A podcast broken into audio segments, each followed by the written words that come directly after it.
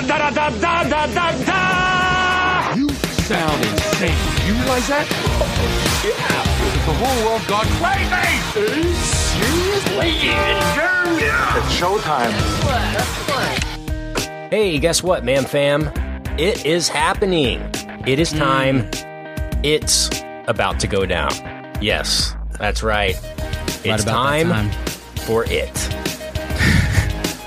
I'm going to see how many it phrases and it puns I can come up with between now and uh, the end of this 60 odd minutes of movie talk this evening. Um, It's a good bit, Kent. I, it's uh, pretty Wow. great.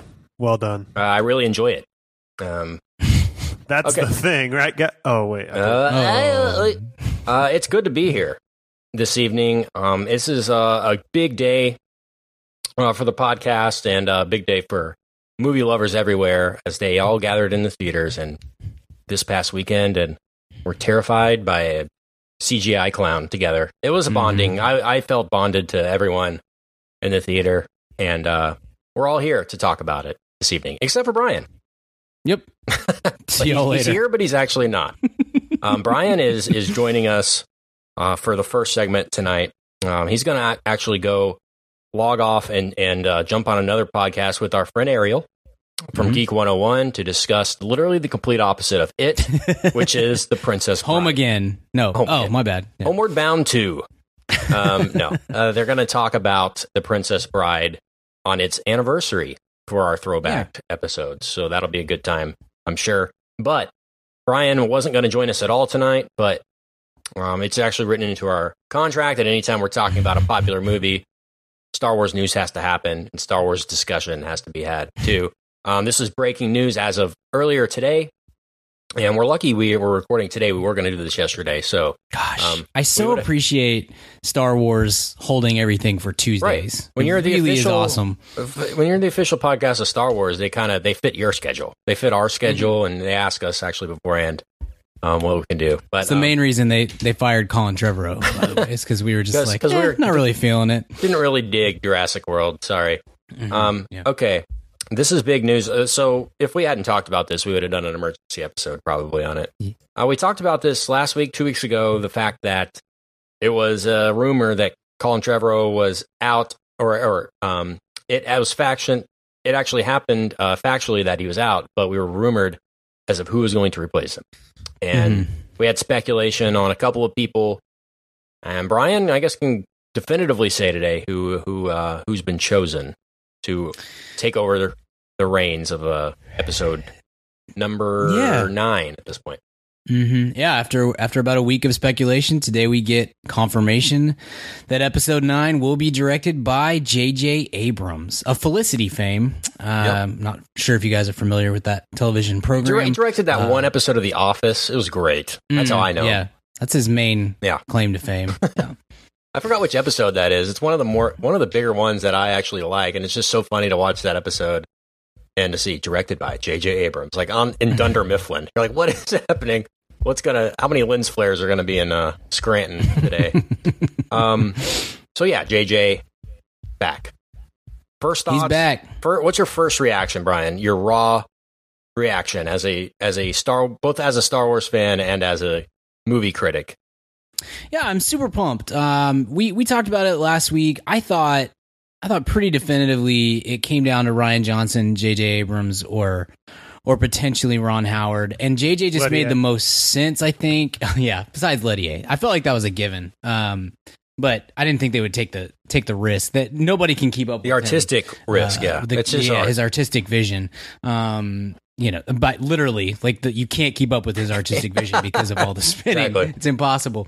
Uh, but I thought just looking at calendars and schedules and stuff, it made the most sense. Just as far as like he doesn't have anything in production that he's directing at the moment. Um, and and Rian Rian Johnson would have been pressed to get to get episode eight done and then start episode nine in time. So I thought that might be difficult. Ron Howard, same thing.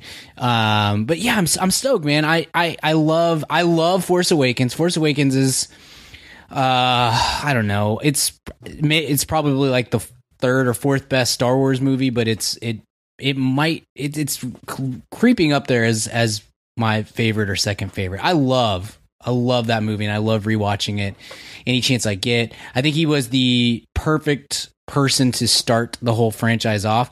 Um, we had some tweets today of people questioning whether or not he was the right person to close, and I, and I think that's fair. But I also don't think we've ever seen him um, in that role. Cool. We've And never so- seen him close out a Star Wars trilogy before. well, yeah, I mean, like any any friend, you know what I mean. Like, Yeah. there, he hasn't the Star the Star Trek movies. He started them. Yeah. Um, the Star Wars movies. Now he he restarted. You know, things like that. And so I think it's a great opportunity to let him to see what he can do. Um, I know some people. I think in hindsight, people are maybe turned off by some of the nostalgia built into Force Awakens, but I don't think that necessarily at all really is an indicator of what you're going to get in episode 9. I think that that that had to be what Force Awakens that had to be a big part of Force Awakens was the nostalgia and closing out, some storylines and opening up the new ones and and all that and erasing the last 10 years of uh, depression that Star Wars fans have been through. And so I don't think that's necessarily what it will have, what episode nine will all be about. But I also don't think it's the worst thing in the world to have some some nostalgia built in. But uh, look, I love JJ. Um, I think he did a perfect job with Force Awakens. I'm excited that he gets a chance to to finish it out, knowing that he had said publicly that he kind of regretted giving up the franchise after um, after you know stepping away and letting Rian Johnson take over. I think it's for the better of the franchise because Rian. I think even if Rian Johnson doesn't direct episode nine, and even if they don't use his script that he had written for it, apparently, I I still think his like um, his his vision and his ideas will creep in, and I think that can only help what is already my favorite franchise of all time. So I'm I'm very excited. I'm happy to have JJ back for sure. And I don't know if you guys saw it officially. Episode nine is is uh, pushed back Yeah, to December. yeah, I did see that. December of uh, of 2019 instead of uh, uh, May. I believe. yeah, Lucasfilm Disney were really strategic about that. They made sure the Mhm, JJ was one press release and the release date was two to get double the headlines. So I Mhm, appreciate mhm. it. They could have just dropped that in the JJ um, right. Headline, but And doing it in that order is smart too. Like say, Right. hey, here's our director, and by the way, we're pushing this back a little bit. give them a little more time. I'm sure that Yeah. they're going to reevaluate. Just, Take your time, just like they right. did with, just like they did with the Force Awakens. They had a script on the table with Michael Arndt. Um, when they settled on JJ, he went back, read the script, found stuff he liked, didn't like, and then sat back down at the writers' table and did his pass on it with with Larry Mhm. Kasdan. Um, not sure if Larry will be back. Lawrence Kasdan, um, the I guess legacy member of the of the crew writing staff, and Mhm. um, he will probably be around in some capacity. I'm sure JJ will, will still bounce ideas off him, like you know what should Luke Skywalker say here and things like that, because he's uh, Right. very the very fabric of Star Wars uh, dialogue and, and things is Lawrence Kasdan. But I'm excited to see what happens after Rian Johnson. I agree with you, Brian. I would have liked to see what Rian Johnson can do with this trilogy, but I think that this second film, The Last Jedi, that he is doing is just going to kind of jumpstart or, or, or reignite this this franchise um, in a really positive way, and, and I think it'll reinvigorate JJ and it'll let make the the fanboys a lot happier that it's not going to be monotonous, and uh, we're going to have JJ for Mhm. three films. I think it's really going to. I think it's actually going to confirm that this is going to be the best Star Wars movie in the trilogy, uh, the second one, because I think Yeah. we know what we're going to get with Last Jedi, right? I I feel like we do. Uh, it's going to tie everything together, and and, and uh, we know JJ's style, we know his sensibilities. Uh, as far in terms of that, in terms of uh, just his directorial, I guess persona, we know what we're going to get with JJ. So I, I used the term safe choice last week, I believe, in in uh, debating this, and said he was the safest choice. Uh, I still feel the same way. This is a safe choice because Disney knows what they're going to get, and that's a solid effort. Not to say that that's, that's a bad thing. Mhm. yeah, be- it can still be an A plus. yeah, it can movie. still be an A plus, but it's it's it's about um, having faith in somebody to go out there and get the job done, and and no no better person to have faith in than J.J. Abrams, who's success after success after success in his career. So, Mhm. uh, Richard, um, as the the non Star Wars freak of us all, you still like it, but uh, Love it. w- Yeah. less of a freak. Brian and I are just freaks. yeah. I've been labeled Only that. seven tattoos for you, as opposed to Mine's actually whole in, body. mine's in Old English, and it's actually dedicated to Marilyn Manson. Uh, I'm one of those kind of freaks. Different kind of freaks. We go to freak shows. Um, Hmm. All right, go go ahead. Marilyn Manson's back. Big by the corn way. fan. Yeah. Had, Good. forgot, had forgotten about had forgotten about him for 12 years. and then he had a new single come out like this week, and I saw him on Twitter. I thought somebody posted on Twitter. I had not seen his face on Twitter, maybe ever, and I hadn't hadn't heard of him in twelve years. But Well, he's not still a since the thing, Wonder Years, apparently. anyway. Right. Uh, go ahead, Richard. Yeah, no, this is. I love Force Awakens. I'm totally on board. I I uh, was I would have preferred Rian Johnson maybe just because the buzz out of the second one is cool, and then he had he had already written the script for the third one, so it seemed like it would have been a little more seamless. But you know, look, the nostalgia of the first one is its own thing, and I personally didn't have an issue with it, though I certainly understand and respect those who did. But uh, yeah, no, I'm excited. I'm. It'll definitely be. Uh, I, I think this solidifies that it'll be. I mean, has JJ really made a bad movie? You know, No. I think this will be a No. solid, a solid uh, a film for sure, which is good because I wasn't. Mm-hmm. I was only eighty percent sure of that with Trevorrow. Yeah. Right. Yeah. It's it's a question of what kind of happened. Well, I want to hear more about what happened with Trevorrow and why he's out, why they didn't go with Rian Johnson's script for episode nine. Maybe they're too deep into the process with with Rian Johnson now, story wise. They're just going to kind of accept this movie for what it is, or for what he wrote on the page and all that. And I'm sure Lucasfilm is very involved in in how the story is being told, but I'm just interested as to why they're not using his Mhm. second script. There has to be something fundamentally huge that both Colin Trevorrow and J.J. Abrams didn't agree with, or vice versa, and they couldn't agree on, like maybe a big death, uh, character dying, or just how the entire relationships of the characters evolves over the course of the ninth film. Um, because I'm just surprised that JJ can't come in and see Rian Johnson's script and be like, I can do something with this. You know, I can, Yeah. I can at least make, take take it in my own direction rather than say Right. I'm scrapping all this. This isn't this isn't it. We're we're moving on. You know, Mhm. Yeah. that makes and- me and wonder what the second one's going to be. If if if they're taking that big of a different direction change after this one, where's that going to lead us? Are they going to completely, you know, turn everything around? I don't know. Uh, it- it's just very odd. Yeah, I, I don't think I think it's possible that it's possible that it's just it's not a good script or it's difficult to I don't know maybe it's unfilmable or maybe it's just like this is completely in Rian Johnson's voice and not in anybody else's. I don't know. I think more likely, at least as far as the, JJ side of things, I, JJ is a very uh, particular type of guy, and and I think he's a very particular filmmaker, and in that you know he's the kind of guy that that is going to come in and say this even if it's great like it's not mine. I didn't write this. My people didn't write this. Um, and i'm more comfortable directing i'm more comfortable putting something that i wrote or that i had a hand in or that the people that i trust the most uh, put together putting that on screen i, I think there's a really good chance that a lot of what's in Yeah. rian johnson's script finds a way into the story uh, at least the, like the overarching story of what Yeah.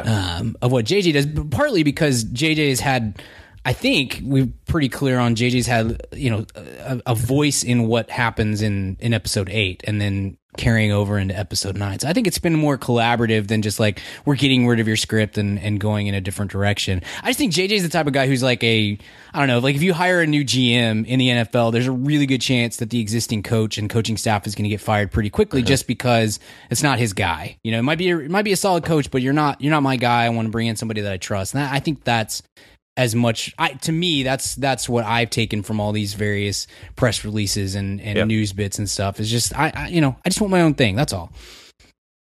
Michael Arndt did did get a written by credit uh, in the Force Sure. Awakens, so they used elements of his screenplay, and uh, that maybe that they'll do the same here. Mhm. It's Sure. just uh, it is it's it's crazy to go from oh we're going with Trevorrow to Rian Johnson's script, everything's great, and then to nope this isn't the script or the director, and JJ has to come in and save the day. I just want to know what happened. That's it. Yeah, I would love to have a was 30 for 30 on yeah, this, there was sure. there was some yelling or or people stormed out of some room somewhere uh, for this all to go down. It's not just all right. We'll shake hands. See you later. You know, so there has to be fundamental disagreements about Mhm. about that stuff, which there has never been in Star Wars ever. Because Yeah, no one up told until the last Lucas couple no years, or yeah. anything. Yeah. It was just like, yeah, Yeah. cool, everything's great. We're making billions of dollars. Now it seems like all this drama with the Lord and Millers and Han Solo and all what's going on and and Josh Mhm. Trank and like this is this is going to be the yeah the best thirty for thirty someday between Yeah. 2012 and the end, end of episode 9 Mhm. man, fly on the wall Yeah. at Lucasfilm would be Oh, quite totally. the And- experience. and it won't come out anytime soon. That's that's the thing. The thing that I mean, Right. it's great because you want that as a filmmaker. You want that as a studio head. You want that as somebody who's involved in like this kind of this huge grand scale of a creative process. You want that. You want complete secrecy and uh, and trust that even if things don't go well, that it's not going to be leaking out that things aren't going well. You know. But as a as a watcher, as a viewer, as a fan, I'm just like I would really love to know what happened with Gareth Edwards. I would really love to know what happened with you know, and so on far down the line. I, it's been interesting with Trevorrow. It's been very cordial on both sides. It was the same with Gareth Edwards. Um, it was mostly the same with Lord and Miller. Like they really chalked it up to just like working styles and stuff for the most part. And the, the exception to that is Josh Trank. Like they were pretty clear, like Josh Trank's a douche, and it's just like it's not going to work, which I think is pretty funny. But Yeah. It, like I said in a, in a previous episode as well, I'd be willing to throw away a lot of artistic liberties and license to be able to to, do Star Wars Star Wars. yeah. It just makes me hate Trevorrow even more. I mean, gosh, I already didn't like the guy, and then all, then this happens. I mean, I was I was down on the guy before Jurassic World, and then all this stuff happened. Um, wow. Well, I'd like to officially again throw my name in the ring to direct one of the Mm, Star Wars yeah. spin-off movies. Uh, Kathy, we know you listen to the show. Uh, I've been directing now for almost 10 years in different capacities. And uh, Brian will help me craft this screenplay and story. And, and we, we respect Star Wars. We love Star Wars. Mhm. And uh, we'll, we'll, we'll do whatever you want. We promise. We're not going to say no to you. So, yeah, Holla. I've already written a, a Porg uh, origin story, so we're good to go. origin story. I don't, don't even want to know. Porgs are the new the, the of- new little uh, penguin guys. Oh, I know the what they are. movie, I don't so, want to know what kind know. of twisted stuff you've got. dedicated. Chewbacca is heavily. Yeah, I don't. I don't Just- care. You're going too far. Some freaky. speaking of freaky stuff. Uh. So yeah. Wow. Big news. Any other kind of speculation, Brian, about any other Star Wars stuff today? I, like I said, I know the the release date got pushed back. Is that a simple? We're Star Wars. We can do what we want, and we don't have to be forced into any release dates. Actually, they probably should have Yeah. just done Christmas, Christmas, Christmas every year, Mhm. just for consistency and, right. and all that. Yeah, I think it's part of that, and I think it also again shows the power of J.J. Abrams because that's you know that's what happened with Force Awakens. I would imagine that that was part of the negotiating that went down between Lucasfilm and J.J. It was just like I'll do it, but it's not going to get done because they're supposed to start pre-production in January, and with all the given that we may be potentially completely rewriting the script from page one, I you know who knows, but I imagine that was part of his deal. It's just like we're not, I'm not, we're not getting this out in 18 months. It's going to take 24 to get it done. So I like that. Yeah. I you know Yeah. I, I never want to be too far away from a new Star Wars movie, um, but I would much prefer. You know, take your time, get it right. I much prefer that to to anything else. And it wouldn't, it honestly, it wouldn't shock me at this point if they bumped Han Solo deeper into the summer or, or to Christmas too, just to be like, you know what, maybe this this needs it as well. I don't know.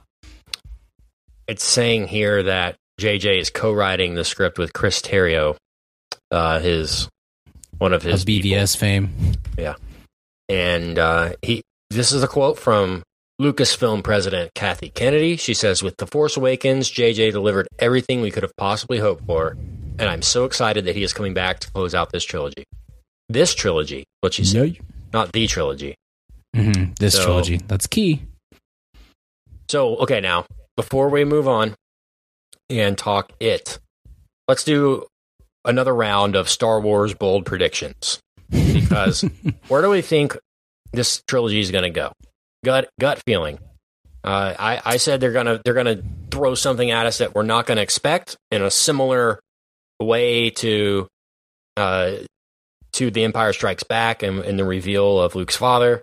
We uh, didn't expect that, and we got that. And, and I, I believe in the same fashion in the, the Last Jedi, there will be some reveal, something will happen, something will shock us. There will be a death that we do not expect. There will be a, a you know, Snoke will end up being um, Obi Wan or something like that, something crazy that we're just like, what, you know? And uh, it's going to throw a wrench in this whole thing. So I'm predicting that for the Last Jedi, and uh, and I think that's really it. I, I as far as Episode Mhm. nine, go. I obviously I had to see this next one, but I, I think Rey is going to be it's going to be Rey and Kylo at the end again to kind of cap Mhm. off this trilogy. And Sure. uh, I, I'm excited to see where that goes. So, what, what's your gut feeling on bold predictions for? Again, get bold here because if you're right, I mean this is this is huge points. yeah, no one ever keeps track of when we're wrong. It's Yeah. only it's Yeah, only when exactly. we're right. right. Yeah. No, I, think you're right. I think uh, I think we'll get we obviously we're going to get more of Rey's background and origin in episode eight, and uh, I think the key for episode eight is like there's part of me that thinks we're going to have uh, Rey being swayed to the dark side or tempted by the dark side and or even perhaps it's possible that Luke is now like really facing some demons and could be uh could be headed down the wrong path. But I agree with you that episode 9 it I just don't know at least so far and who knows? Rian Johnson may come out and totally looper us and and throw everybody out of whack but um at least as it stands now you know like the narrative structure of this trilogy there's really no other way for it to end than than Kylo Ren versus versus Rey in some sort of I don't know. showdown down the I, stretch. I, I would. Lo- I, I actually, my gut says that, but this is Luke's story. It still is, in my opinion. You know, he wasn't really heavily involved in the last one, but I mean, he was the he was the main goal of the movie. I mean, he set all the the events in motion, uh, and I, I could not. I would not be surprised if they go that direction here Mm. and make this more of a Luke centered and and about Luke with Rey kind of there, you know, and and her Mhm.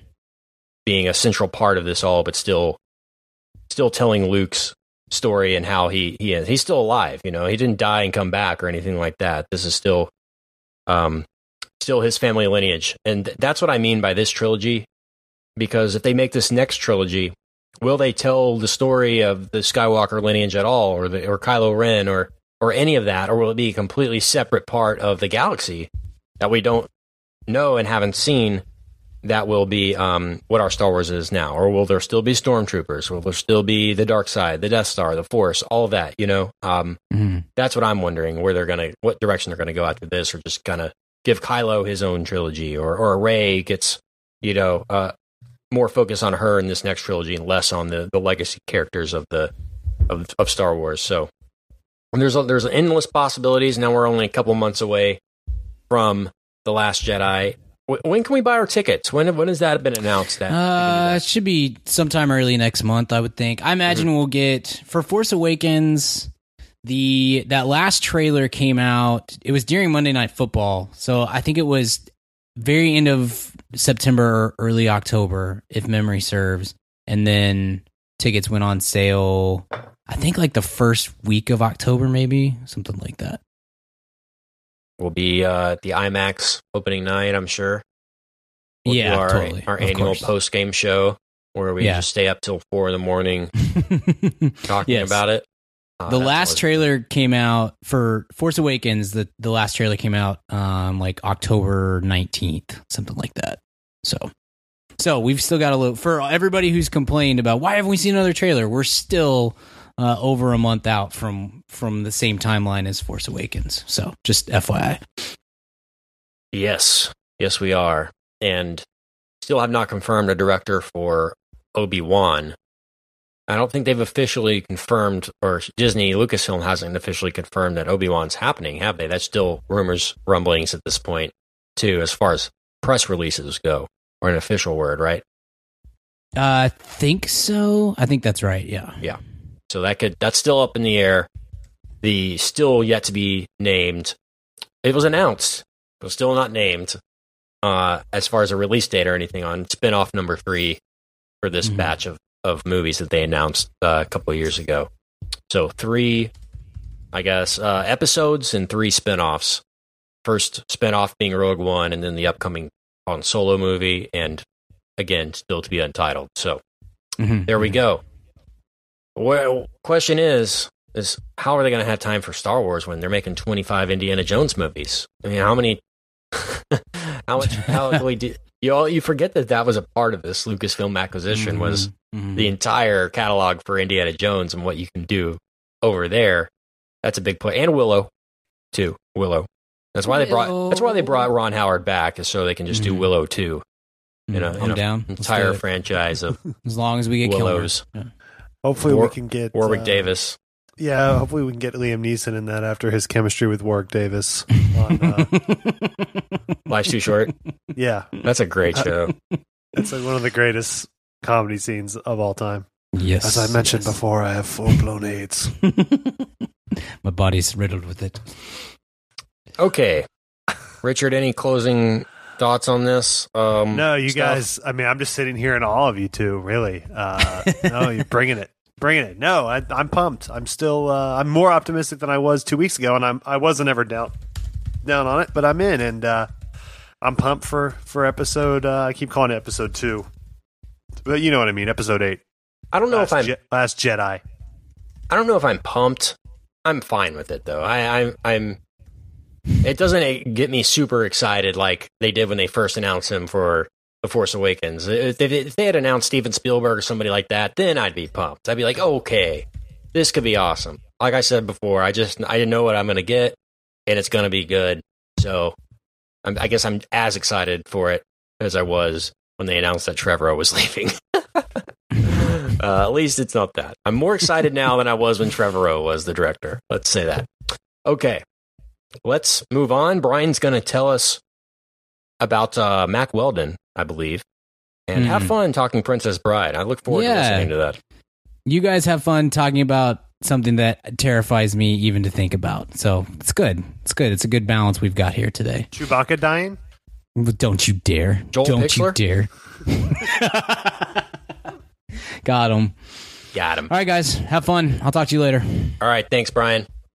And we will take a swig of, uh, I think it's V8 Splash. V8 Splash this evening The best. and come back. It's the only way to Thanks. eat vegetables. Hey man fam, it's Brian here to talk to you today about our newest sponsor, Mack Weldon, a premium men's essentials brand. When we got these guys as our sponsor, I went to the website, I browsed through their categories, I picked out what I wanted and ordered it, and in a couple of days it was on my body. And these are the most comfortable boxers I've ever worn in my life. The socks are dope and the shirts look great. They don't have any thongs yet, but I know that Richard just put in a request, so maybe that is coming down the pipe soon. And if for some reason you don't like your first pair, Mack Weldon will refund your money and let you keep your order, no questions asked. I don't think that's going to be a problem though for you because these products look and feel great and they're awesome for pretty much any occasion. Whether you're going to the gym, you're at work, you're on a date, you're at home watching Now You See Me, whatever else you weirdos do, it's awesome. So go to mackweldon.com and use our promo code MAD to get 20% off your order. That's mackweldon.com, promo code MAD. back by somewhat popular demand, and I by that I mean by himself. Uh, Joel Pixler joining us back on the show this Yeah. week. Um, who One of the members of the Eye. member of the Eye, and previously joined us in uh, Alien Covenant talk. Joel, how many times have you seen Alien Covenant since our last conversation?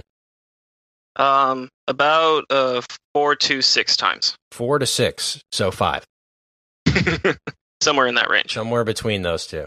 Oh wow! So Maybe four and a half. Man. You factor that in. maybe, maybe, maybe he, yeah, maybe he stopped at mid time and had to had to run. I just gotta pause this. Um, I had to I had to go to a flute lesson real quick during the middle of the middle of the movie. you're a flautist too. Wow, you don't meet a lot of Only flautists. jazz. Only only Yas flute, soft J. Um, Joel, Joel. Um, Man, you're just full What of do them you- man. what do you think of Alien Covenant? Uh, oh, right now, how's your opinion changed on that movie? Non spoilers, of course. Um, I I still like it because I'm just I just like it's not terrible, you know. In a world where oh the- wow, there's the standard. They're gonna put guy. that on. Yeah, the put that on the poster. not terrible.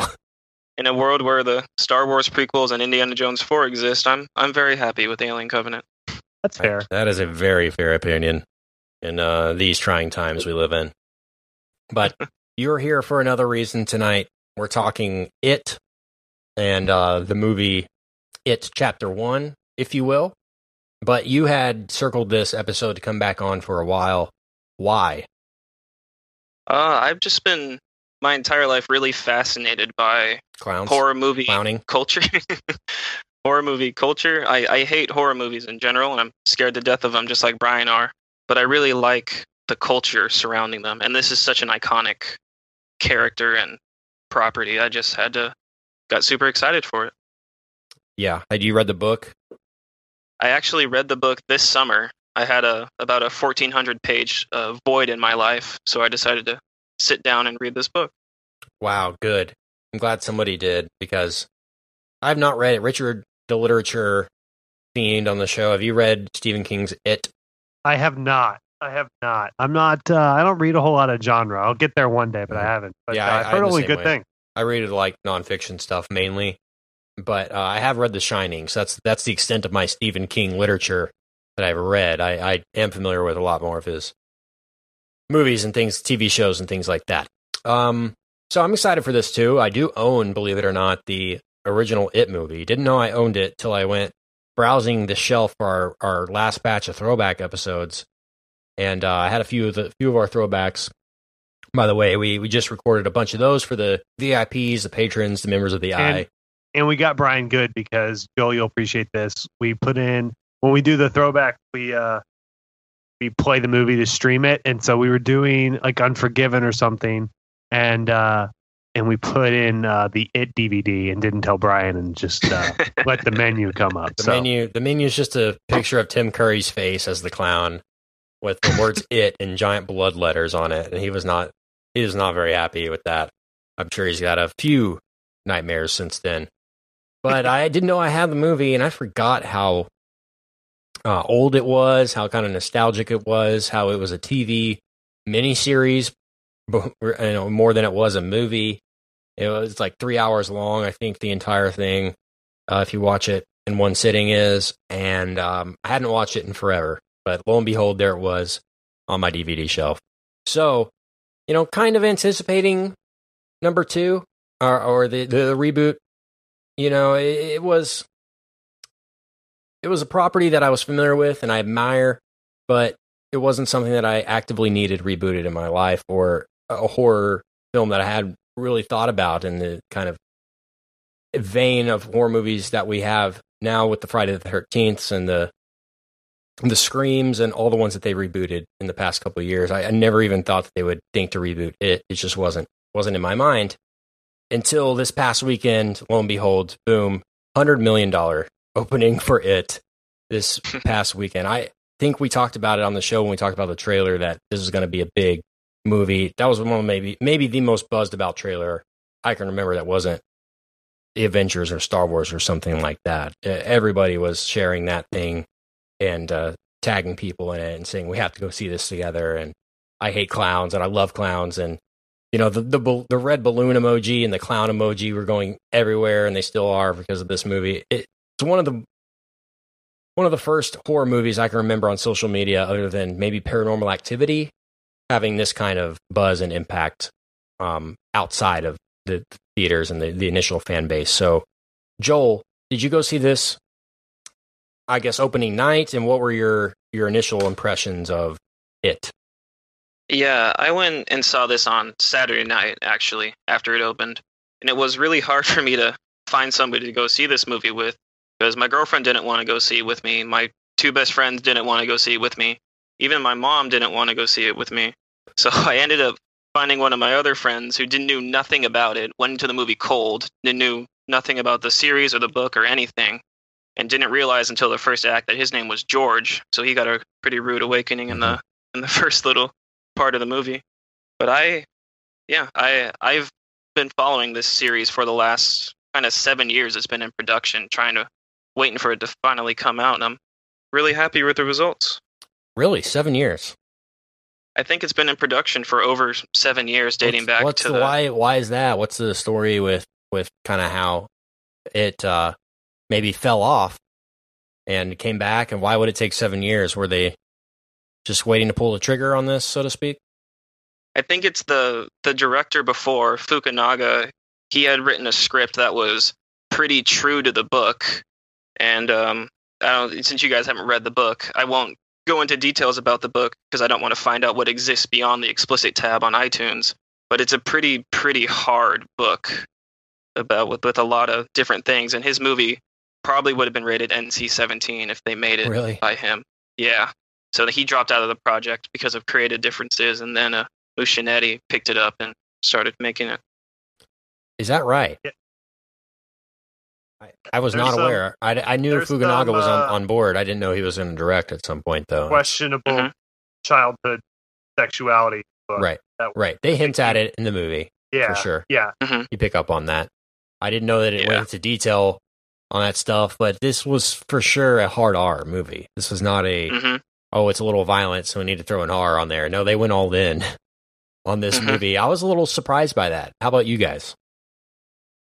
At not only how violent it was, but how vulgar it was, and almost every Uh, you area know- you can have an R-rated movie. This was R. Yeah. Once It was like they announced.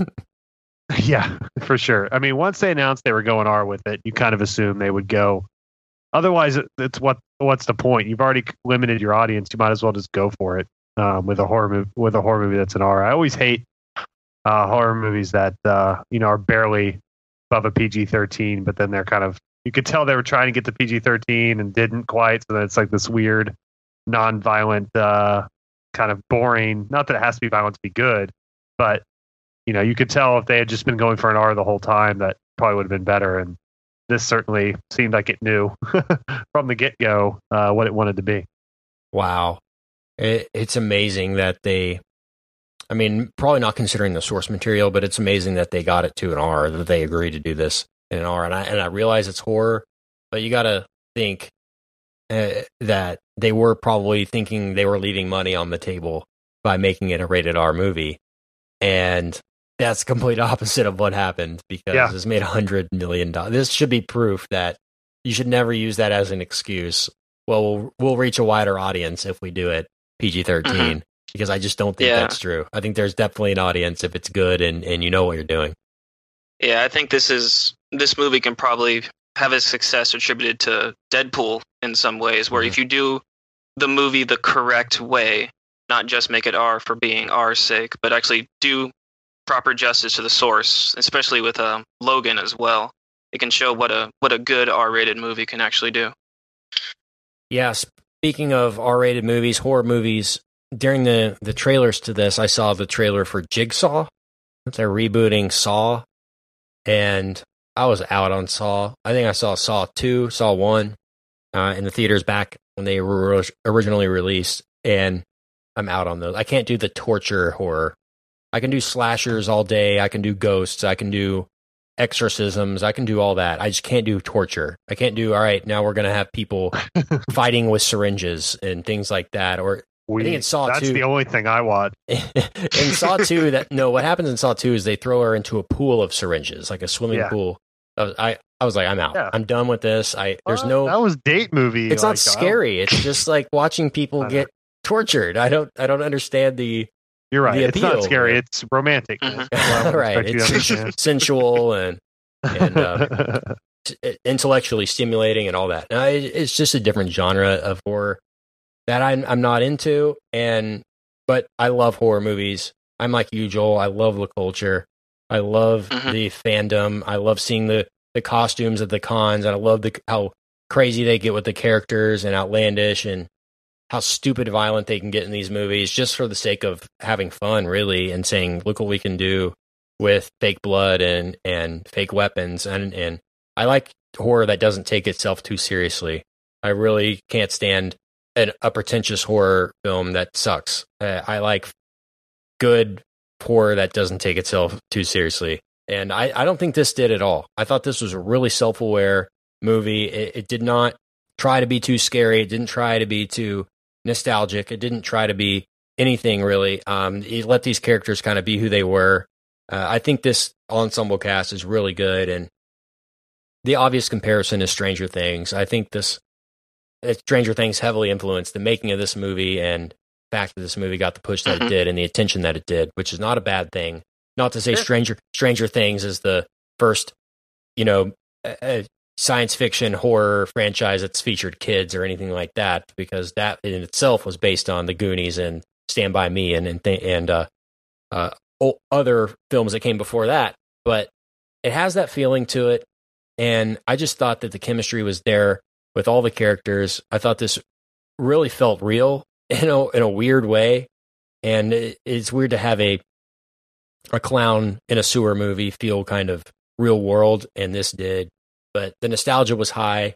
I love the way it felt, the way it was shot, and um, as a movie, I don't know how when was this made is. in relation to Stranger Things? Because you would think Stranger Things came Mhm. out a year ago. It, Mhm. it probably was made. Wow, I mean, I could, I don't know. I think this was pretty much shot by the time the Stranger Things mania took over, so it might have been kind of coincidental. I don't know. They, I don't know about they were that. so. Stranger Things came out t- two years ago. At this point, Was right? it two years ago? Okay, then yeah, I thought it was last fall. 2000 it wasn't last fall it might have been last uh, spring or something like that because i remember last fall is when they announced the uh, the second season and they were Yeah. they were they were working on that Like, there's ways of looking this up so we can see because I, I was trying to think um thing uh, yeah it's just so totally the same so it came out Mm. last last july Okay. so i mean but this script had to already have been kind of locked Yeah. so i mean it, it's surprising that two things um of such similar tone would come but that's cool you know uh you know there's uh it's Yeah, definitely a cool that they had no, none of us are going to combine. We all like that vibe so. Oh, Yeah, i mean this uh, thi- this movie reminded me a lot more of my group of friends than stranger things does. Uh, yeah. just the way these kids talked and they're always trying to impress each other and they're always going after each other constantly and it doesn't matter who you are in the group there's not one dominant person. Everyone's getting jabbed. Everyone's getting embarrassed everyone's laughing at everyone that's how my group of friends was this this reminded this gave me more nostalgia from my childhood than stranger Mhm. things did for sure Yeah, and I think the the Duffer Brothers actually tried to get this movie made, um, but they were turned down by the studio because they didn't have enough experience. And then they went immediately to make Stranger Things for Netflix. that that'll i'm sure they can make whatever they want now I think they announced they're only doing a third season of Stranger Things, aren't they? And that's gonna be over. They announced that recently as well, but I think we're less than a month away from it's on uh, Netflix, aren't we? Season two. It's pretty close, October or something. Anyway, yeah, it gave me that vibe. Not to say that it's influenced by it at all, but it's uh, it's certainly a comparison that people are making, and and for the right reasons, I think. Uh, this movie obviously probably wasn't in the book, but this movie I think was missing that David Harbour character, that cop character, that kind of parental influence character in this movie. This is all the kids and their friends, and kind of everybody's re- rebelling against each o- against the kids. It's them against everything, including it and including their their own fears. Mhm. Um, I I think they re- did a really good job with Pennywise. I've heard mixed reviews about that, but what were y'all's impressions of Pennywise? I thought he was creepy at the right times. I thought he was uh, not too scary, not too mean, but he was, you know, acting silly enough for me. And it's just tough because I've heard good things and bad things, and, and people I hear bad things about, I'm like, listen, this is a movie about a psychotic clown. Like it's gonna be cheesy. You just gotta have to go in all in and, and knowing what you're getting yourself into, or you're about to see a clown kill people. So that's that's kind of the you know you have to have a frame of reference here, Donnie. And this movie, for sure, got me pretty scared of clowns once again. you know, I was scared as a kid. and It's kind of worn off, and now I'm like, yeah, clowns are the worst. They're done. I, I hate them. I can sit through a movie with them. I'm not. I'm not Brian, but uh, they're they're they're bad. They, this this the of all the things Penny all the forms Pennywise takes shape of, clown was the worst. What did you think of Pennywise, Richard? Yeah, I thought he. Uh, I thought he was. I thought the performance was really good. I thought you know the the amount that he really detests the kids was really shown, um, and the the hate and the anger, and then also the menace and sort of sadistic joy was good. I thought I thought the performance of Skarsgård was or Skarsgård was was was really strong. I had no I had hardly any issues with it. What about you, Joel? Uh, I really liked it a lot. It's it's so hard jumping into this role with Tim Curry's Pennywise being so iconic up among horror movie figures, like with the Freddy Krueger and Jason and you know Pennywise. They're they're all up there in the top. So I think he did a, a great job for this for this horror movie for this uh, version of it, because he really fit the tone and the, the strengths of the movie. I got some nostalgia too, and I saw the New Line Cinema logo on the front of this movie. I hadn't seen New Line. I feel like in a while, and just seeing that reminds me of uh, a lot of movies that I used to love. Speaking of that, did you notice the Easter eggs throughout the film of the different movie posters in the kids' rooms and the movie marquee out in the town, Derry, and some of the movies that were kind of mentioned on those and what those might have represented here? This movie has a lot of symbolism in it and a lot of foreshadowing. And I just think that the as a movie, the the script and and everything really accented the story well. It- you know, the Gremlins poster on the wall. I I, think that kind of represents Pennywise and his shape shifting form and how it's something that looks innocent at first, but it, it is in fact dangerous, just like the Gremlins were. And I don't know what the other movie was. I think it was Beetlejuice that I Mhm. saw a poster of. What could that maybe maybe mean? Maybe just the supernatural side of things, uh, or Yeah. they're just movies that came out around that time that these kids would have been interested in. But I, I I find a lot of symbolism in that, and I know Batman was playing on the marquee and Lethal Weapon two as well. Not sure what those were there for, other than maybe they were just um there for Easter eggs purposes. What did you think about each kid's story? I was really compelled by each kid's kind of personal struggle throughout the film and and how they have to battle with their own personal quote unquote demons, right? I I really Mhm. liked that. What did you think of uh, th- how the story was told, the plotting of of everything, Joel, and how did that kind of match the book or what you were expecting there? I thought it was really good. Um, a lot of people probably don't know that Pennywise isn't just a clown. He's Right. like the essence of fear, and what each kid fears the most is what they're going to see. For Bill, it's his his brother. Um, for Richie, it was it happened to be clowns. Eddie was a leper. Like it's all these. It's whatever they fear the most is what it will take its place. And the book does a really good job of going into great, great detail about each kid's um, own incident but I thought the movie did a great job too representing them, especially the one for uh, Stanley's character Right. because that was actually, I believe, from the movie Mama was the the tall nun-looking lady Mhm. was actually a callback to the movie Mama. Yeah, the, the, the creepy nun, uh, skinny zombie nun lady was was scary, and it is again about what each person kind of fears, and and Pennywise takes the form of what you're most scared of. Uh, I, I was affected by that one too, Stan, and and his struggle with his faith. If that's what it was, I- I- was he the one that was having his bar mitzvah? I thinking of the Mhm. same character? Yeah. And how he he was the last one to kind of accept Pennywise for what it was. He refused to believe that anything was really happening, right? Until he has he himself he himself has an encounter with the shapeshifter, and then he believes, and then now he's struggling with his faith that his parents are teaching him, and his going through this bar mitzvah thing. I just really like that. That could have been the entire movie, just that story, and I just that that that was one of the side characters, one of the B characters in the movie. Um, I like Georgie's stuff too, and his family, and uh, him getting sucked down the drain and all that. That's probably the number one storyline of the of the film, the the main protagonist of the movie, and if that had been just all, that would have been fine with me too. Uh, Bill was was pretty good. What did you think of the character Bill? And I realized he had to work with the stutter and all that, and that was probably tough. But I thought he he pulled it off pretty well. It got annoying at times, but uh, this this kid carried this movie uh, better than most kids can carry anything. The the Richie was probably my favorite, just in terms of his personality and his brashness. But I thought Bill held the held the movie together and had kind of had that innocence that we needed here. Okay, what about? No, I, com- I completely agree. Sorry, I thought you were going to keep going. Uh, no, I think, the, I mean, we are in this kind of odd golden era, not since maybe the early 90s if we had. Uh, there's so much good young acting talent out there. It's it, it it makes it even worse when you when they're really bad. It's like okay, there's no excuse anymore. All these there's all these kids out there that can act their butts off. Let's let's use them for stuff and exploit them and make them work twenty hour days.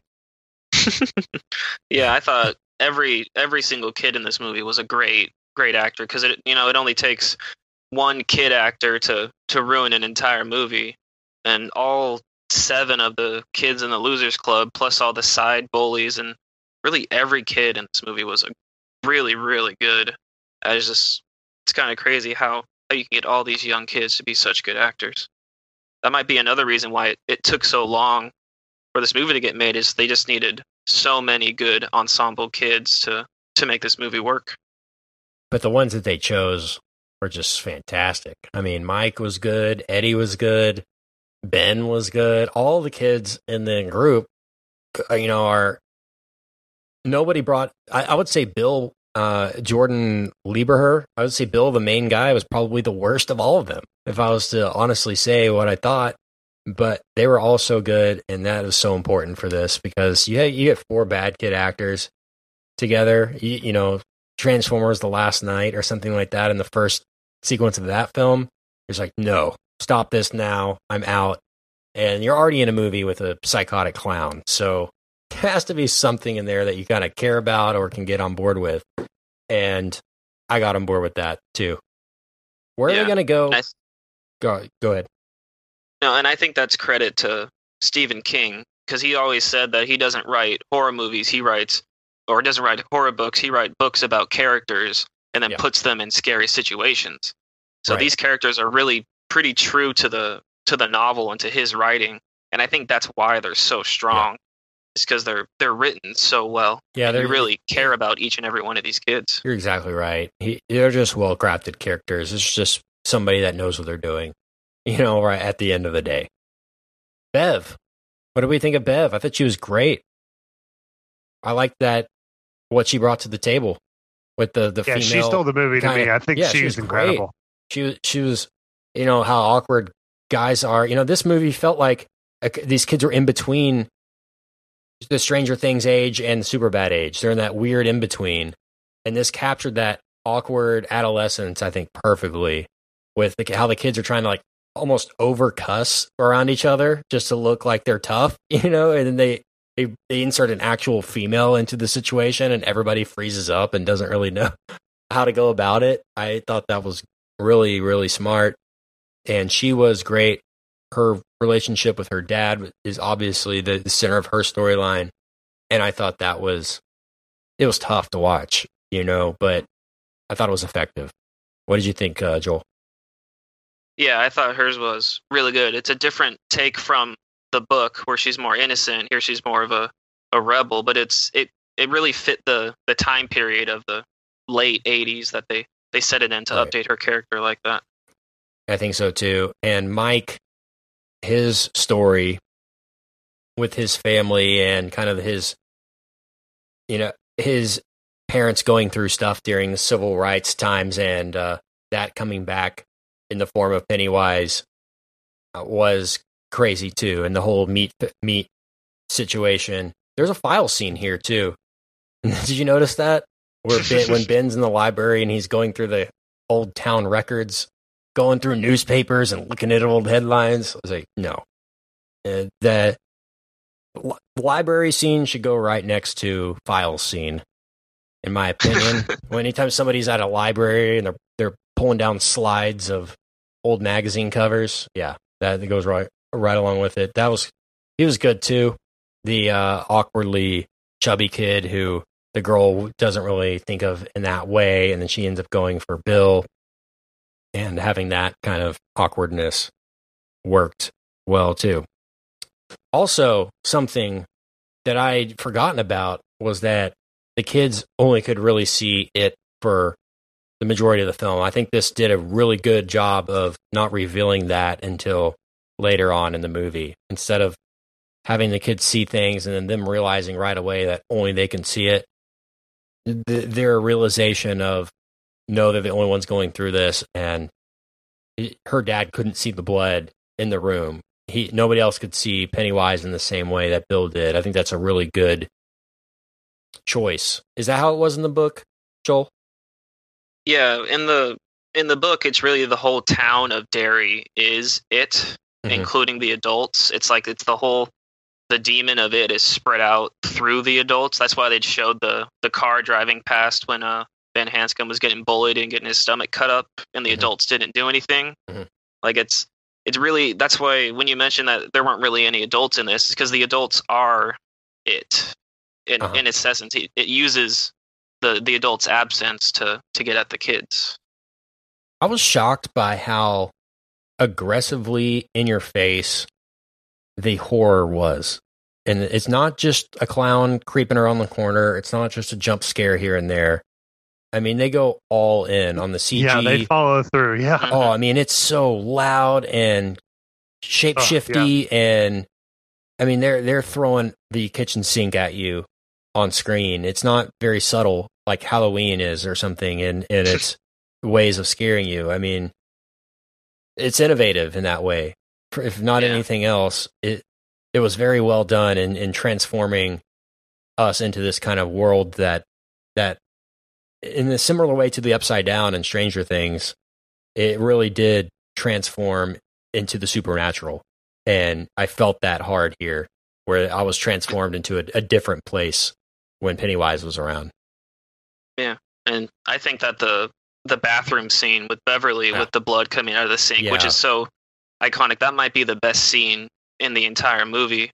And I thought it was it was really clever how they had the hair come up and grab her that he had she had just that cut she had off. just that's cut not and, when she cut her hair off yeah. that's new. Yeah, that was that was scary. Actually, Yeah. that was actually scary. that was a great setup when she was cutting her hair and the, the, the hair goes down the sink but it was yeah that was just good it's just good filmmaking i appreciated it this movie looked great i, I mentioned that before but just the, the director of photography deserves a, a a round of applause for this one because it uh it felt like a, a town that i wanted to live in they really nailed the small town vibe of this and Mhm. that needs to be said as well. Something else that brought back memories: rock fights. Anybody have rock fights when you were a kid?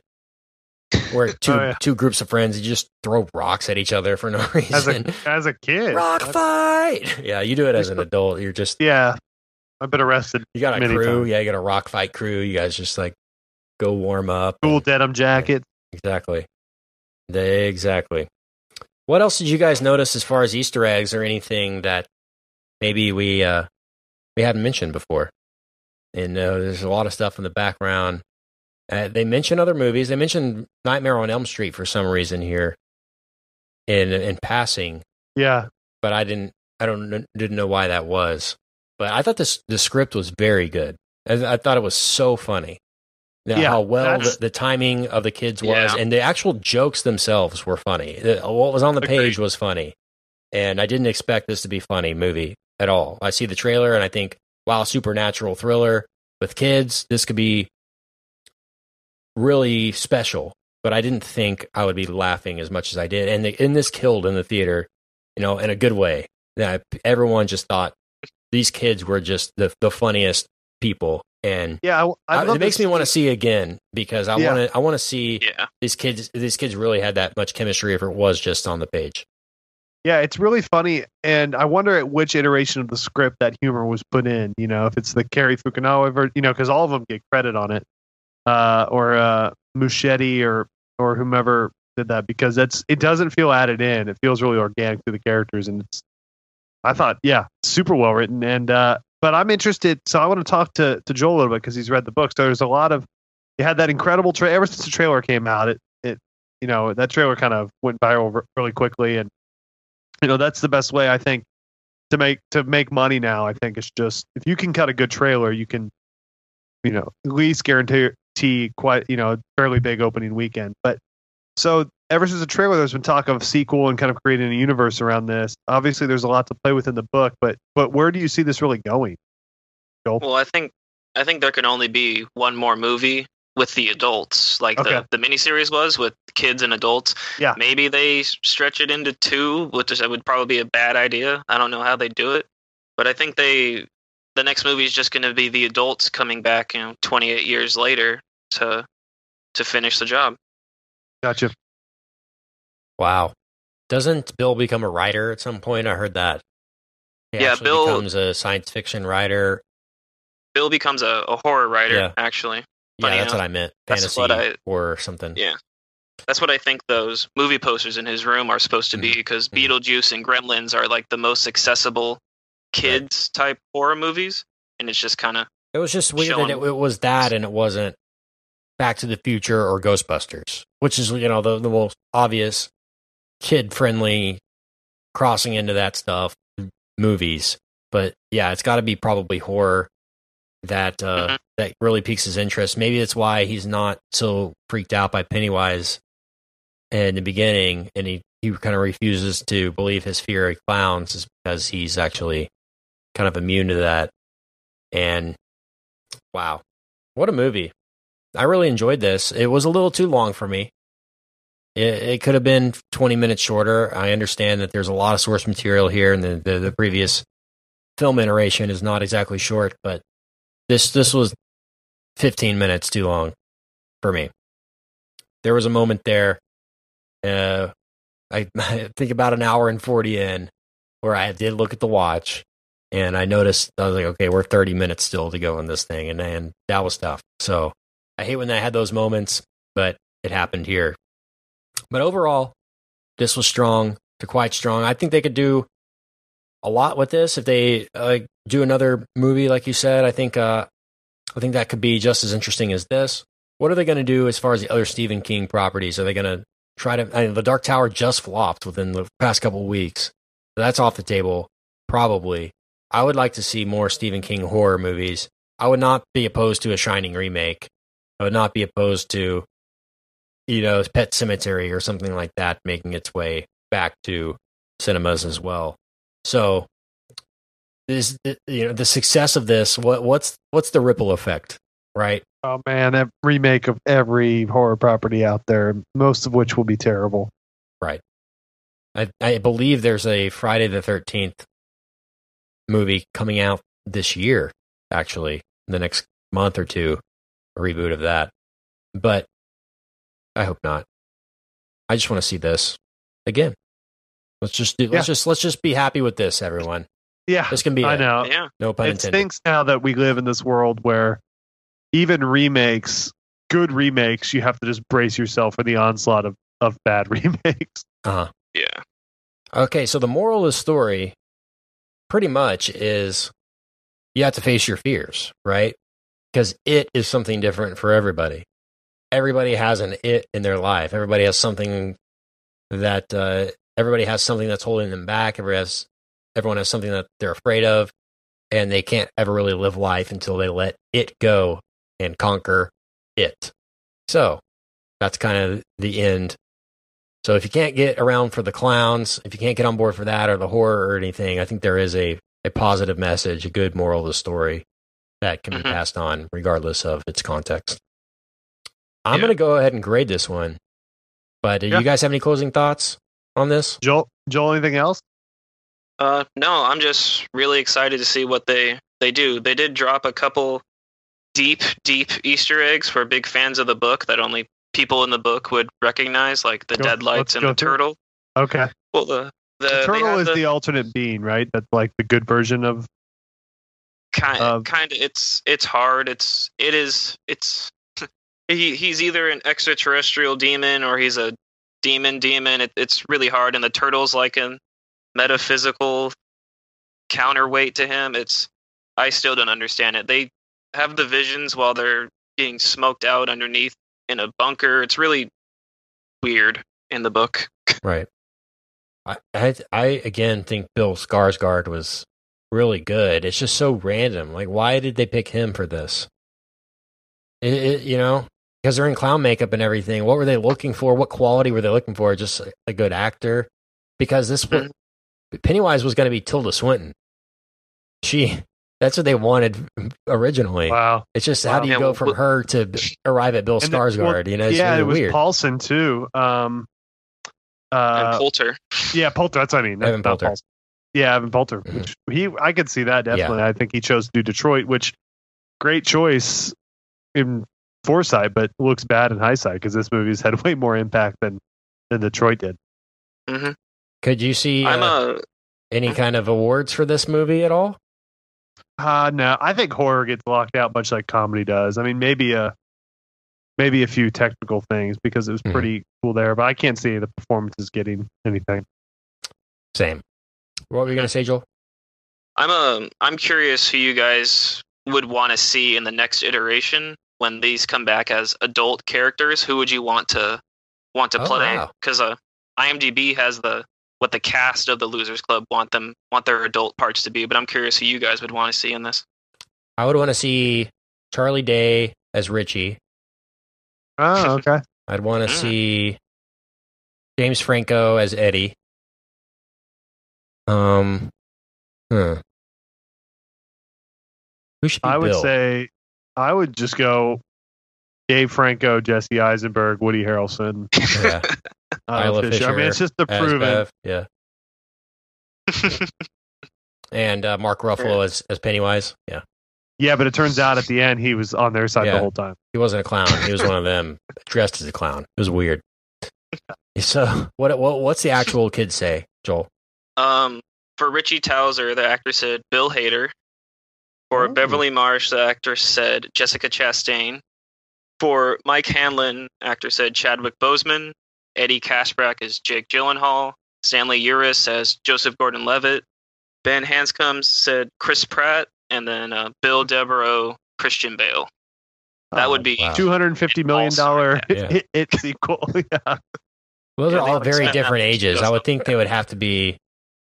Uh, they're obviously just saying their ideal actor, and who they respect. Yeah. That's great. Uh, I don't think that's realistic in the slightest. be- but pretty intense though if that uh, if that kind of cast comes together it's going to be a big cast whoever they end up getting because there's going to be five main actors in the second movie so oh, sequel, the, the buzz, the buzz will be absolutely ridiculous. The the next one might make a hundred million opening weekend again, just because people are so curious and to.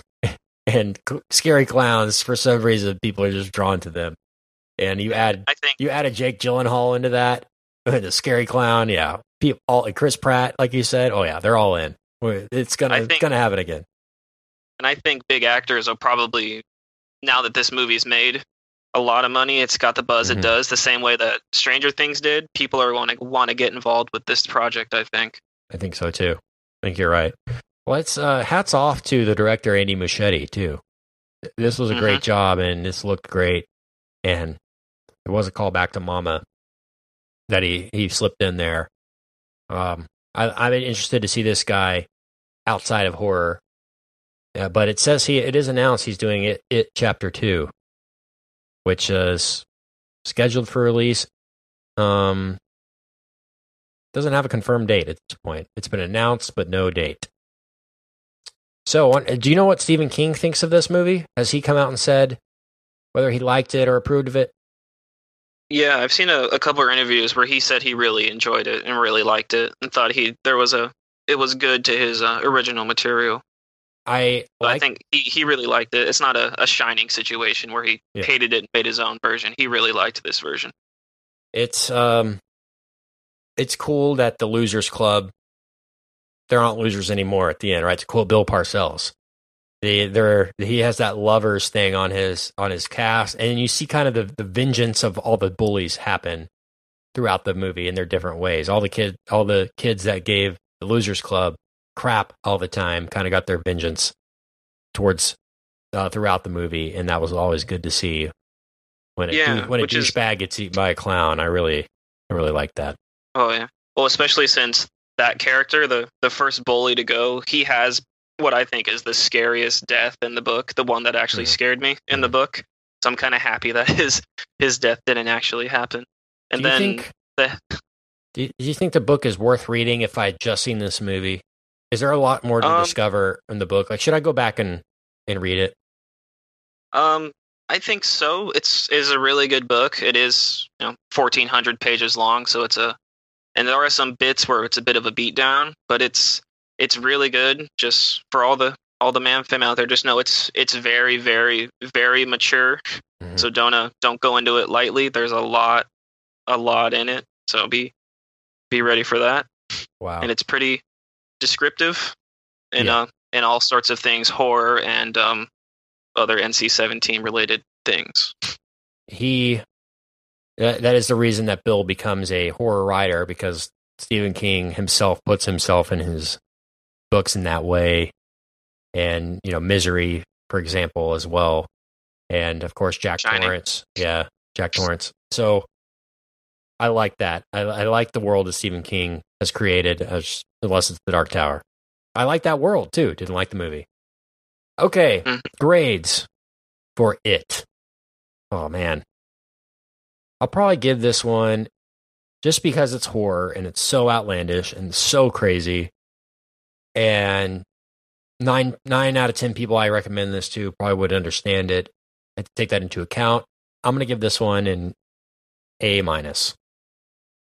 Go ahead, uh, Joel. Yeah, I uh, I really like this, and I'm I think I convinced my mom to go to go see it with me soon. So I think uh, I'm also going to give this just a, a straight A. Really, really good. Ricardo. I'm going to go A minus as well, but I, I really enjoyed it, and uh, it's for me it was kind of the perfect level of scary in a movie. Like I, I always say, roller coasters and horror movies are the same to me. It's hard to find one I really is right in the wheelhouse. They're either way too intense for me or super lame. It's hard to find one right in the sweet spot, and uh, this this kind of hit it. So I, I I enjoyed the scares and I enjoyed the film. Awesome. Well, it chapter two will be coming out sooner rather than later. I'm sure. I'm sure they're getting right on it this Monday, yesterday, uh, and planning out uh, how they're going to go about that. So we'll see where we go from here. Okay, Joel, let's move on and hit a recommend. Weekly recommends. I'm going to recommend to steal it from Brian. BoJack Horseman's back. Oh yeah. Oh. Oh Yeah. On Netflix, BoJack is a very funny animated TV show about a uh, kind of disgraced former movie star that's a horse. it's like a half man, half horse. For some reason, in this universe, people are animals and animals live amongst people. It's a weird, kind of Zootopia, weird Simpsons universe. But all that aside, uh, it's about a. It, it has a lot to say about Hollywood and about uh, fame and all that. And BoJack is played by none other than Gob Bluth himself, Will Arnett, who is great in that role, and Aaron Paul is in the cast, and uh, it's just a really good time all the time. So I would recommend BoJack Horseman. It's funny. It's a Netflix original. All the seasons are on there. This is season four. Uh, they're all worth watching. It's gotten honestly better every single season, which I can't say that about a lot of animated shows. A lot of them have one or two funny seasons, and they they uh, take a dive. This one is not. This one's getting stronger. It's artistic. It's creative. It's unlike anything being done right now in animation, and it's it's just really really good writing and and uh, and funny stuff. So BoJack Horseman season four, boom. That's my recommend. Uh, Joel, what's up? What you got? Um, yeah, I'm really I'm kind of torn right now. I don't know what to recommend, guys. Should I go for a, a downer or an upper? Let's go upper. Happy or sad? yeah, we're going. go upper. Okay, th- yeah, upper. Okay, then I'm gonna I'm gonna recommend um one of my favorite movies of the year, the Lego Batman movie. yeah. I saw it. Uh, I saw it on on Valentine's Day. My girlfriend took me out to see the Lego Batman movie. So that's a. If you find a girl who can do that for you guys, keep her around. She's a good one. So I, yeah, I, I love the movie. I love the humor. It's hilarious, and I'm really looking forward to the Lego Ninjago movie that'll be coming out here in the next couple weeks. I, I'm a little more skeptical about Ninjago just because I know that's already a franchise with kids, and I just don't know how far they can go with it. It's got a good cast. I just don't know if I, I'm on, going to be as on board as I was with Batman and was with the original Lego movie. I think it's going to be more more geared towards kids, but if it's not, then I'll be a lot more happy because that means I'll go see it instead of seeing it with my nephew sometime that I would if it was a if it was a kids movie. So yeah, Lego Batman, funny. I need to revisit it. Really enjoyed it in the theater. if, especially if you're a Batman fan, there are so many jokes just packed into the Uh-huh. movie. It's you Speaking have to of watch Will it Arnett, right? Doing voice. Will Arnett's the voice Oh, of yeah. Batman, and he's great. And uh, I think I saw a little bit of it uh, on a plane not too long ago. I watched a little bit of it again, and I forgot how good Michael Cera was in that movie too. Uh, he is he's a really good voice actor. But we did do an episode on that. If you're listening and you have seen the movie, we already have talked about it. Just go back on the feed and and check that convo out. Good call. I need to buy that one. That needs to be one on the shelf. I do have the Lego movie on the shelf. Uh, I think I got the Black Friday. Black Friday five five bucks for a DVD, something like that. Got to get the Lego movie. It's good good stuff. Richard, what's your recommend? Yeah, I'm going to recommend a book. I've been uh, been kind of really deep in these super boring. No, for everyone else, I'm I'm in heaven. These uh these LBJ biographies. But I took a break and read something else, and I read uh, a book called A Life in Parts uh, by Bryan Cranston. It's a Bryan Cranston memoir, and he kind of breaks up every role he's played in his life, both on the screen and off, uh, and writes little chapters on them. And it's a pretty cool construction for a memoir. And Cranston definitely has interesting perspective, and he had a really interesting young life before fame and all that. And I, I th- it's a good read. It's a good audible as well. He reads it himself. So uh, I recommend A Life in Parts by Bryan Cranston. You excited for Cranston on Curb? I am very much so. Excited to see that. Seinfeld alum Bryan Cranston, I should say. Yep. It's that's what he's known for, right? Seinfeld. Whatley. Yeah. Tim Whatley, the dentist. I'm excited. Uh, th- that trailer for Curb is. We're gonna have to I do do an episode on that. constipated, man. Yeah, I was constipated and I ate a hot dog eating contest and I still won. Leon is next level. He is he's absolutely next level. I I'm so excited. I hope Brian's caught up by then so we can talk about it. He's plowing through. He sent me a text today, so that's good. It gets so much better too. I'm so excited because he's he's only gonna like it more. I know I know I know. confidently that he's only gonna like it more towards the later season. Have you seen it, Joel? Curb Your Enthusiasm. Uh, I haven't been able to get to it. I have a too much TV and uh, Yeah, trying I to trying to be an adult and do what school what, and work. what kind of stuff are you really hard. watching, Joel? Like what what what are your shows you binge recently? Anything like that? Um, just a lot of you know a lot of TV. Really, just Sports Center. I Mhm. watch a lot at night. Uh, really gotten into River Monsters lately. Of all things, it's really fun just to watch late at night. River Monsters. Check it out. Jeremy Wade, hero. Yeah. And then um. Westworld. Please, Yeah. everybody watch Westworld. I can't wait till it wins all the Emmys in a few days. Please, please watch Westworld. I like Westworld a lot. I'm excited for that to come back eventually. Eventually. Okay, good times. Good Star Wars talk. Good Thank you. Brian, for being here. Thank you, Joel, for hopping on, joining us for It Talk. And yeah, thanks for thanks for having me, guys. I'm sorry that. I, I I missed Brian.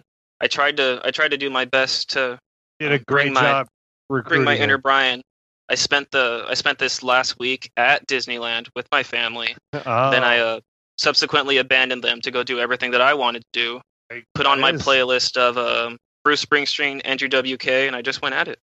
nice. He does. Yeah. Well, he he's exclusively at this point now Andrew WK. So That wouldn't have worked. uh, yeah. That's the Springsteen he would not understand. He would yeah, not. no, it's all that. It's all party and hard. Then, and then Smash Mouth. Right. Mhm. Well, Doing a little bit of Dane Cook just to lighten the mood. You know, Joel, has, do you know you sound just like Rian Johnson, the director? You talk like him. Anyone ever told you that? Uh, oh, guys, I have to get going right now. It's been so great talking Oh, okay. to you. All right. Yeah. All right. Okay, Joel, where can we find you? at the At, at the uh, yeah, at the uh, Pixie Sticks on Twitter. Yeah, at the Pixie Sticks, uh, P I X Y S T Y X, on and on Instagram. Uh, follow me if you want. I mostly just retweet Angels, Duck stuff, and then stuff from my my college here, and mostly tweet uh, photos of clowns at Brian too. Awesome. Doing the Lord's work there, my Yes. friend. Mm, Uh, you think can find Brian online at bgill12 also Mhm. on the twit. I should uh, You- mention that for him. Where can we Yep. find you, Richard? You can find me on Twitter and all other social media at Richard Barden and in the Mad About Movies podcast newsletter, which we're cranking out. We got to do it this week, but it's a little bit of a snag, so we'll, we're gonna throw that up there next week. Kent, where can I find you? on the Twitter, Kent Garrison, Instagram, Snapchat, all that stuff. Appreciate all the interaction that we get on social media. You can follow our show at Mad About Movies on Twitter, like us on Facebook, keep the conversation going there. If you like what you hear, please leave us five stars on iTunes. Join the VIP club for amazing throwbacks, bonus episodes, spin off shows, Join the eye if you want to join us like Joel did. Joel joined join the eye. And Joel, we should say your your exclusive The Eye is Watching T-shirt will be arriving soon. So get excited for that. Be sure to send us a lot of photos of you at random movie theaters with the shirt. Uh, that's always good times. Joel's Joel's I a great supporter. wear your merch on carousels, so How many people have almost beaten you up because you were wearing Mad About Movies merch in public and they were shaming you until you had wanted to drive home and drop drive your car off the side of the road? Has that ever happened? well, I mean, the gang wars between uh, MamFam and the film The- spotting the film people are just spotters, yeah, horrendous, screw those so, people. Yeah, Screw those. All right. If you want to go listen to 14 hours of silent film chat, I think uh, Film Spotting can help you out. Okay. Until next time, we appreciate the love and we'll see you uh, at the cinema. Bye. Bye. Hey, baby, I hear the blues are calling. Tossed salads and scrambled eggs. And maybe I seem a bit confused. Yeah, maybe, but I've got you pegged. but I don't know what to do with those tossed salads and scrambled eggs. They're calling again. Scrambled eggs all over my face. They're making me yah The salads and scrambled eggs. They're calling again.